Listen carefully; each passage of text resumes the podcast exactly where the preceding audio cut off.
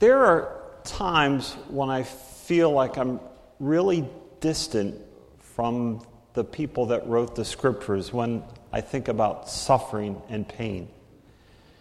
When I looked at when I look at the Psalms, book of Jeremiah, Lamentations, to see how Old Testament saints suffered, I feel like I'm not even on the same page with them. And I don't know about you, but I don't think I'm the only person that feels like that. There's something about suffering that really challenges us. And I look out and I realize that every person who's looking back at me is going to suffer at some time or another. Randy Alcorn said this Those without a biblically grounded theology of suffering are always just one accident, one disease, one disability, natural disaster, or a combat fatality away from losing their faith. I think the reason he said that is because if, if you don't have a good understanding of the sovereignty of God and how He cares for you, when you have a tragedy that lands on your doorstep, you can be tempted to think that God isn't just. Because if He was, this wouldn't happen to you. I realize when I talk about suffering that I don't know most of you. But some of you have already suffered, and some of you may be suffering right now. So when we look at Psalm 130, I really want this to be hopeful and I want it to be helpful. Now, if you aren't suffering, please don't tune me out. I mean, if you're a young person and you've been fortunate enough that you haven't had to suffer, the time will come when you will.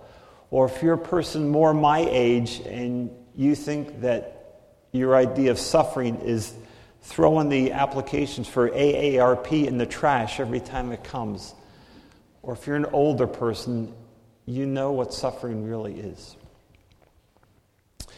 We're going to look at Psalm 130 this morning. And then we're going to look at the life of one person whose name is Bill. And we're going to look at the ways that he suffered and may have something in common with you. So, first of all, some background here.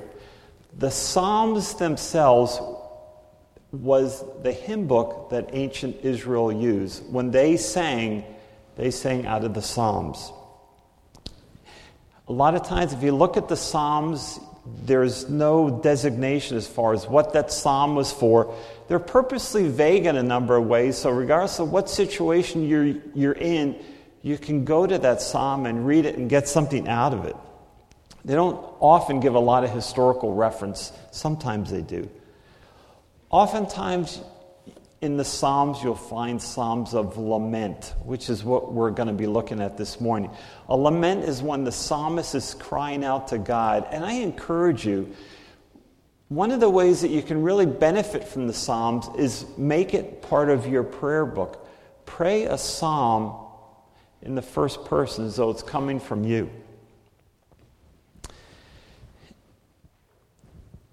This might seem harsh, but a lot of us, when it comes to prayer, we're really a phony. Because we're worried about that if we pray honestly, we might hurt God's reputation. And I don't think his reputation's at stake.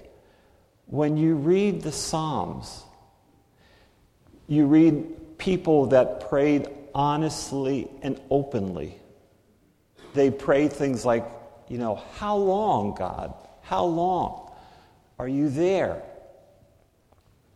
And I encourage you, when you develop your prayer life, use the Psalms to help you. Now, the takeaway from this morning is this that God develops his people through two things through waiting, and through hope. You find that coming time and time again through this psalm. Now, if you look at this uh, psalm, and I, I use the ESV as well, you can break this psalm down in the three parts. And if you know anything about English and verbs, the verbs here kind of give you an indication of where the psalm breaks down. Three things that happen in this psalm the psalmist cries, the first four verses, the psalmist waits, and then the psalmist tells the congregation to hope. So that's where we're going this morning. And I do have a watch, and I realize all of you do as well. So I'll pay attention to mine so you don't have to look at yours. Okay, that's the way I'll put it. The first thing we see in the first four verses is that the psalmist cries to the Lord. I cry to the Lord out of my depths. And if you look at this in Hebrew, the first word in Hebrew isn't I cry. The first word in the Hebrew Bible is out of the depths out of the depths. We have really no idea what's going on with the psalmist. You know, it's a song, a psalm of ascents, which means when the nation was coming to worship at Jerusalem, they would often sing as they prepared. And that's what's happening here. They're going to, to Jerusalem to worship, and they're singing these psalms of ascents. And you notice in this psalm, you find the first person used an awful lot I and my. Somebody described this psalm as it's like you're hiking up a mountain. And when you begin, the verse one, you're kind of right at the, right at the base of the mountain and you're ready to, to get started on the walk up. And since this is called the Song of Ascent, I think it's a good way to describe this. We're, we're kind of right at the base right now. And this word, out of the depths, it means to sink down. To sink down if you've ever been swimming and you decided to swim in a creek, do you remember what that feeling is like when your toes go in the mud and you just feel yourself kind of going down? And then you can start swimming and it's fine. But, but imagine what it's like if, if your feet go into something and you can't kind of get up. Or if you've been swimming and somebody thinks that they're funny, is when you go up to the surface, they go underneath and they grab your ankles and they pull you down. It makes you frantic. When the psalmist writes here, out of the depths, that's the feeling he has. It's a frantic feeling as though he is overwhelmed and can't do anything about it. So what does he do? He cries down. He cries out to God because he can't help himself. This idea of in the depths was used in a psalm that Jesus quoted, Psalm 69, when, it, when the writer said, I sink in deep mire. I have come into deep waters, and the flood sweeps over me. Let not the flood sweep over me, or the deep swallow me up. See, there's this feeling here with the, with the psalmist is that he's over his head and he's, he doesn't know what to do. He's frantic. And all he can do is cry out to God. Now, there's different depths. Just about all, all of you are dressed fairly nicely, so you don't know about the depths of poverty. But that's one of the depths. And if you would travel at all, you would find poverty. There is the depth of sickness. Some of you know about that. When you're sick and it doesn't seem like you're feeling any better, and the days just kind of go one into the next. There's the depth of sorrow. Some of you know about that as well. Family situations, health situations that are really, really hard. And so the question is what do we do when we're in the depths? I mean, what, what do we do?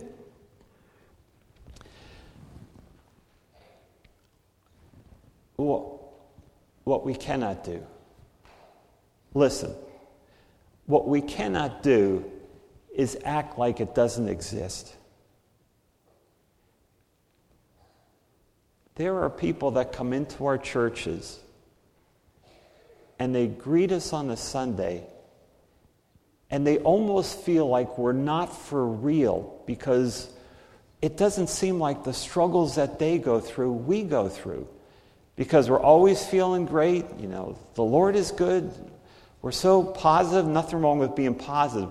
But people come almost on their hands and knees in the door because they're so beat down.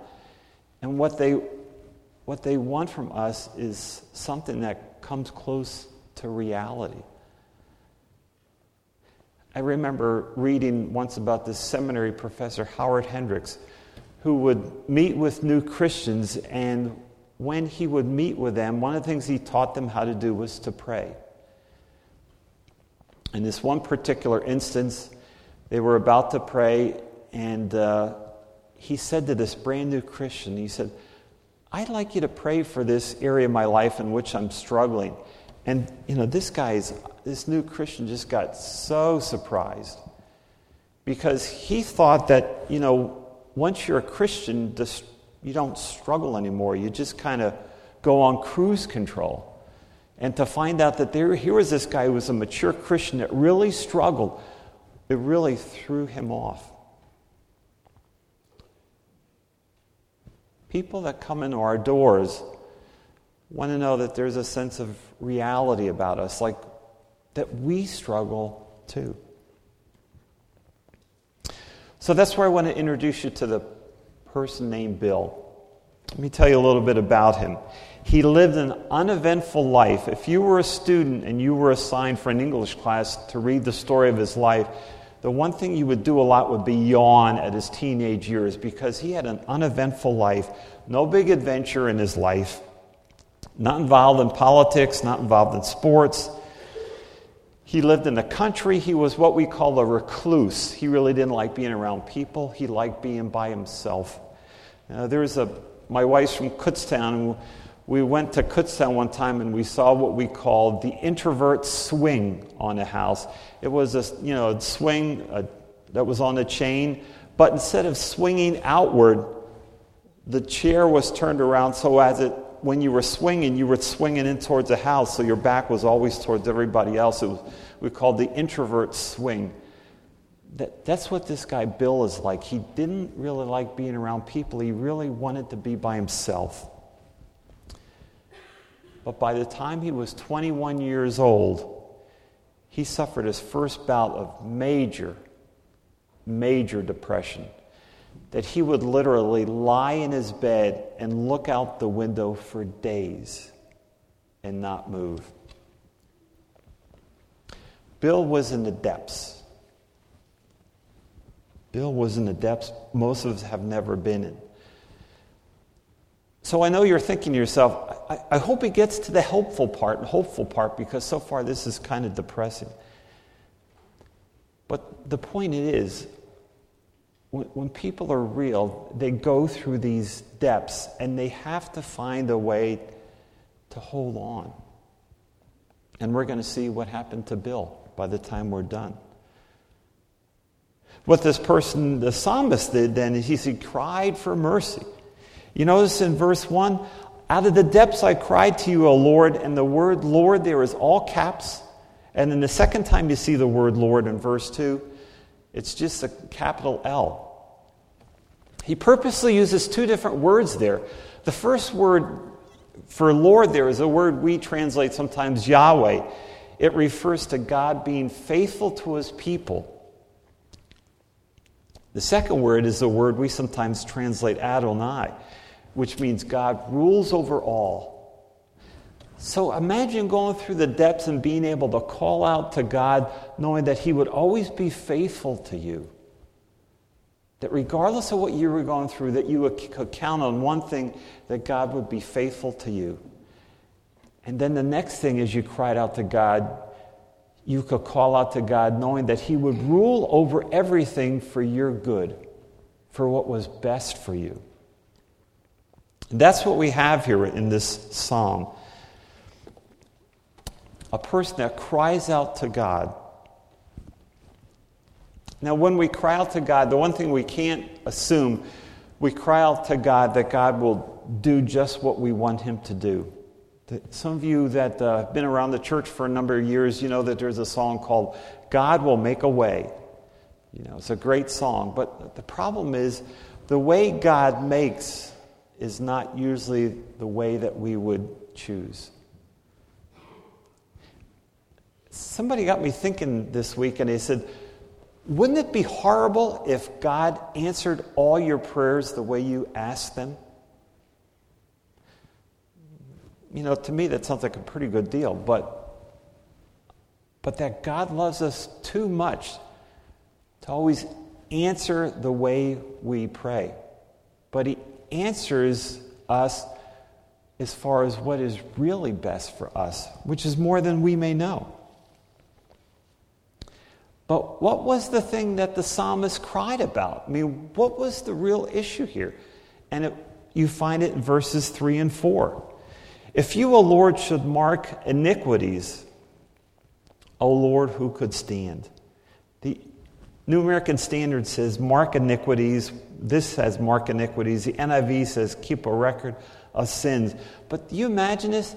The, the fact that God is able to see everything we do, everything we think, and can keep a record of that. Now, if He did that, none of us would have a chance. That's why He goes on to say, But with you, there is forgiveness. With you, there is forgiveness. Let's speak just for a minute to mothers in here and tell you what never to say to your children. When I was being raised, my father was the disciplinarian. He was a guy that didn't talk a lot, but he was the one that I was afraid of. My mother was the one that, you know, she could talk a good game, but you never had to worry about her letting you have it because the only thing that she could say is wait till your dad comes home. So I remember one time my dad wasn't home, so when he's not home, you know, you always feel like you've got a little bit more rope to hang yourself. And so I was giving her a hard time, and I was in the kitchen, and I remember what happened after kind of having a big mouth. I fell and hit my head, and my mother said to me, See, you're being punished. And, you know, I didn't know any better, so I believed it as a mother, you can never tell your children that. Because you don't know that, number one, if they are being punished. And what's more important is God disciplines us, but doesn't punish us. One person was punished, and that was the Lord Jesus Christ. When our punishment fell upon him, that's where punishment fell. And that's why when he cried out to God, My God, my God, why have you forsaken me? The heavens were silent because he was bearing the punishment that should have fallen to you. If you, O Lord, mark iniquities, O Lord, who could stand? You know, if God kept a record of my sins, I wouldn't have a chance. But my sins were placed on someone else. My sins were placed on the Lord Jesus Christ. So I may have been disciplined but I wasn't being punished because my punishment was borne by an innocent person, by the Lord Jesus Christ. So let's get back to this song. When he knew that he was forgiven, the world changed for him. So I just want to say a couple things about forgiveness, real quick. That it's inclusive.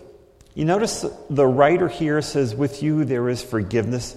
It doesn't say you can be forgiven for this, but not for that. You know, you can do this, but not that. You can do this 30 times, but you better not do that once. With God, there's forgiveness, period. There is forgiveness all the time. In Hebrew, there is no, there's no verb here.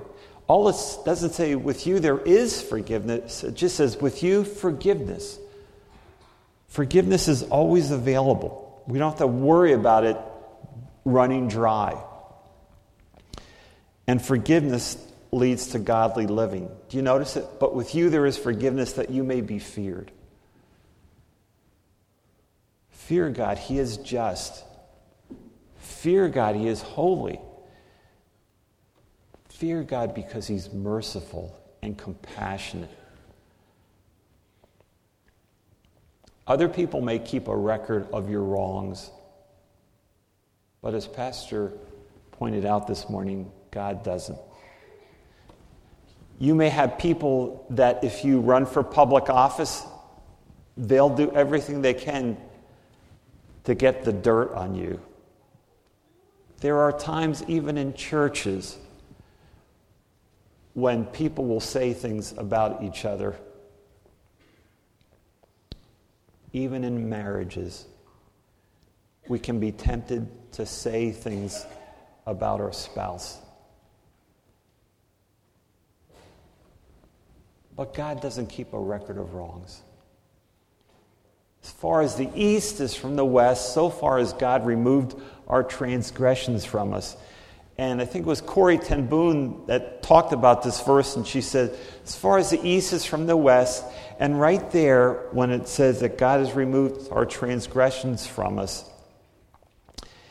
she said, It's like there's a fishing hole, and God buries our sins in the deepest part of the sea, and right there he puts a sign no fishing. So we start at the bottom and we're working our way up. We cry to the Lord. Now we're halfway up the mountain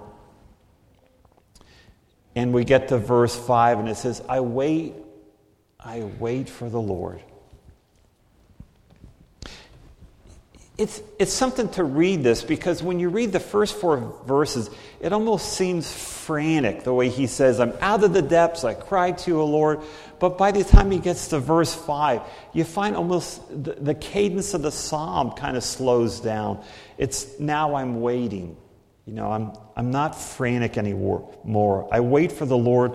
My soul waits, and in his word I help. I hope he speaks of a promise. I am waiting for God with everything I have. And in Him I hope. One of the things we need to do when we suffer is we need to talk to ourselves. We need to remind ourselves that God is faithful, that God is good, that God can be nothing but good. I remember one time I was uh, preaching uh, at boot camp in the Navy. There were about 1,200 people there, and right at this section right here, there were a bunch of recruits. They were African American. They knew each other, and they were in their first week, you know, so they were still, you know, kind of overwhelmed by everything that's going on. But they had a good background spiritually. And I remember talking about something and I said, God is good. And all of a sudden, this echo came out. It said, all the time. You know. That's what the psalmist is trying to say. When we wait, we talk to ourselves knowing that God is good all the time. Not just when we see it, not just when things are going our way, but when we're suffering, when things are really difficult. God is still good because He can be nothing other than good.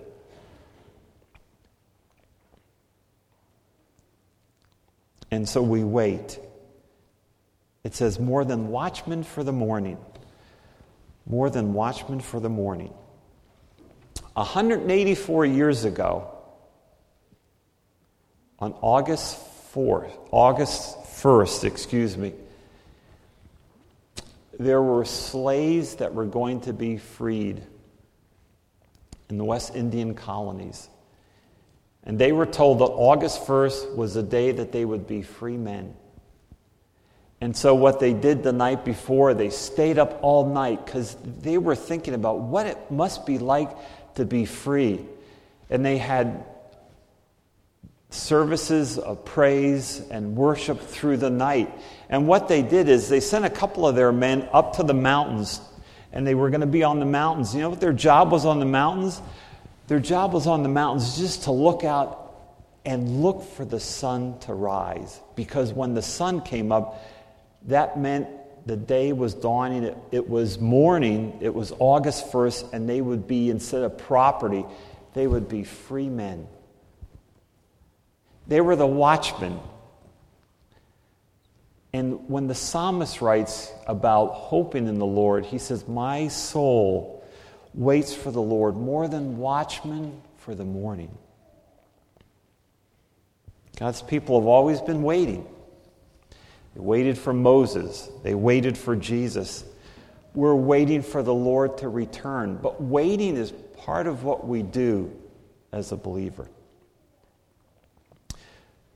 So before we get too casual, and I want you to ask yourself a question this morning. I'm going to take about 10 seconds and not talk. I want you to ask yourself this question What is it that you need to learn this morning about waiting on God? Not the person next to you, but what, what do you need to learn about waiting on God?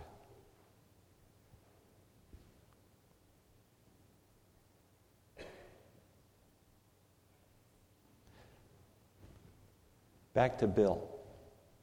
He's now 34. He has a father that loves him, wants the best for him. So his father gives him leads on these highly uh, sought after jobs. And Bill doesn't feel like he's really up to it. He's struck with so much fear that on three different occasions he tries to take his life. He tries to drown himself, and that didn't work. He had poison, he tried to drink that. And when he tried to open the bottle, he found out that his fingers didn't even, his fingers basically locked up, that he couldn't even turn the bottle to get the bottle open. And so he thought the only thing he's got left is to hang himself. And when he went to hang himself, the rope broke. You imagine guy couldn't even kill himself successfully. He's in such despair. He said he felt like he was a man waiting to go in the gas chamber for months. And at that point in his life, a pastor walks in with his wife, and they basically adopt Bill.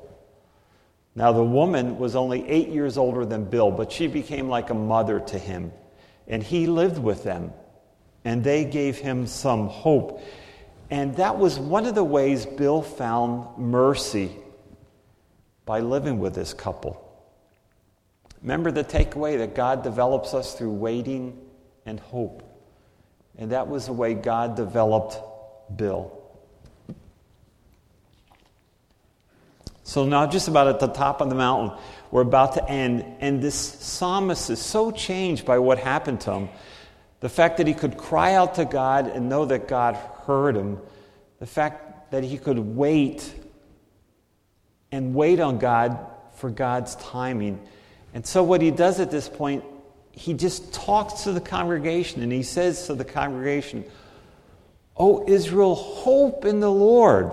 Verse 7 For with the Lord there is steadfast love, with him is plentiful redemption. So, hope. Hope in the Lord.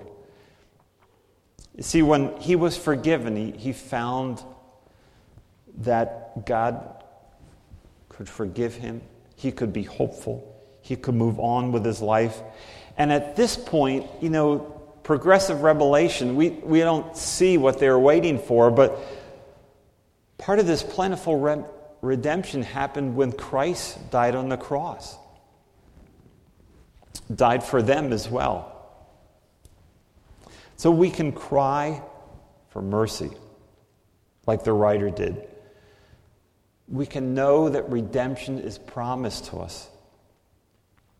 We can find hope even when we suffer, because our, our, our hope isn't in circumstances changing. Our hope is in a person who changes not, the Lord Jesus Christ. You know, I don't like suffering, but I got to tell you, I make my living caring for people that suffer. I mean, that's a good way to describe what I do. People are dying, I'm with them. People are going through drug addiction things. I, I'm there. People are trying to take their lives. I, I'm spending time with them. I spent time last week talking to somebody who was a chaplain, he was a pastor, who was convinced that God was going to ruin his life and take his life. It's funny, no, nobody else would even talk to him. And I sat down with him and one on one talked to him. S- suffering's never for celebrities, but it's part of our lives. And that's what is happening here. So there's a, a couple lessons to learn. The first lesson to learn is this learn to bring your laments before God. Read what happened to Hannah in 1 Samuel. Read about David, about Job, about Jeremiah. These men and women who suffered in Scripture, but yet brought their suffering to the Lord. There's no illusion, if you're a Christian, that suffering won't come on your doorstep. It will. Number two, the second lesson to learn is rehearse the mercies of the Lord to yourselves. God cares for people that are suffering, and so must we. And somebody wrote a quote here that I thought was really good. Just listen to this that there is grace in the Lord Jesus Christ. There is enough grace and mercy for all, enough for each, enough for me. That, to me, that's very helpful. That it may be for all of you, it may be for each of you, but it's also for me. Mercy to be found the third lesson, and I don't know you well as a congregation, but listen to this. We need to have people in this church that are like that pastor and his wife, that don't give up on the people that don't show a lot of promise or fruit. I've noticed, not here, but I've noticed in other churches that we quickly, too quickly, can give up on people when we don't see results. Um, but I bet you you're here because somebody didn't give up on you. And I, I can tell you, I wasn't a desirable object as a person in my teens, but Judy's pastor didn't give up on me.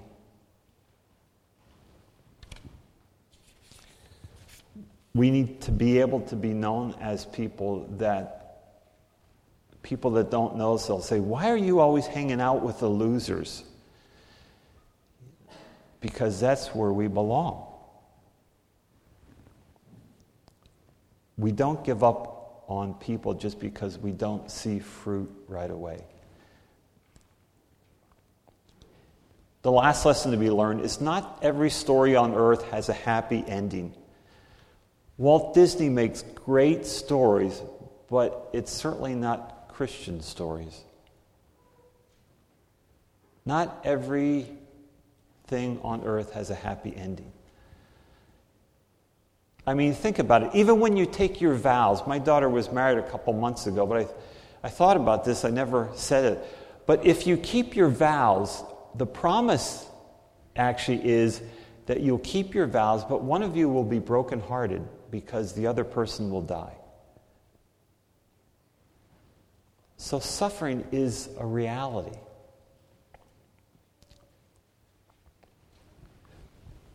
But everything doesn't end when our eyes close in death. There is a life beyond that's it's so great it's not even worth comparing what we're going through now. That's why the poet once wrote, Death be not proud, though some have called thee mighty and dreadful. You are not so. One short sleep, and we wake eternally, and death shall be no more. Death, thou shalt die. I'm looking forward to that.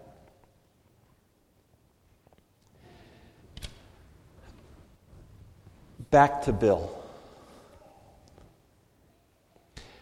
Bill found his gift. he began to write poetry. And although he still suffered with despair and depression throughout his life, he wrote things that proved to be very helpful to people. I spend every other week on a Monday about an hour with somebody who's been hospitalized in a, in a psychiatric unit over 25 times in his life. Four point restraints, you know, tried to take his life. And I've learned from him how to be compassionate to people that go through depression. It's something he has taught me. Bill, the one I'm talking about, all of you know. Every one of you know Bill. He's written things that are familiar to all of you. His last writing, maybe not, his last writing was called The Castaway. We're not familiar with that. But listen to one of his things that Bill wrote. We talk about suffering. Ye fearful saints, fresh courage take. The clouds ye so much dread are big with mercy and shall break in blessings on your head. His purposes will ripen fast, unfolding every hour. The bud may have a bitter taste, but sweet will be the flower. Judge not the Lord by feeble sense, but trust Him for His grace. Behind the frowning providence, He hides a smiling face. We're actually, in a couple minutes, we're going to sing a song by Bill. So when we sing it, if you want to, you can sing it. But pay attention to the words. We all go through the school of suffering. And when we suffer, we can either become bitter or we can honestly cry out to God and wait on God and have our hope be on God and know that God is worthy of our trust, even if the results aren't the ones that, we would pick. One of the guys I remember early in my pastorate came to Christ and he said to me, he said, You know, my mother prayed for me all her life and she died and I was still the wild child. She never saw me come to faith. So we pray expectantly in hope. Even if we don't see the results, we know that God does bring results. So we don't live by what we see, we live by hope. Let's pray. Father, thank you for the Lord Jesus Christ, that when he cried out, the heavens were silent, so that when we suffer and cry out, you are not silent towards us, but you come to rescue us.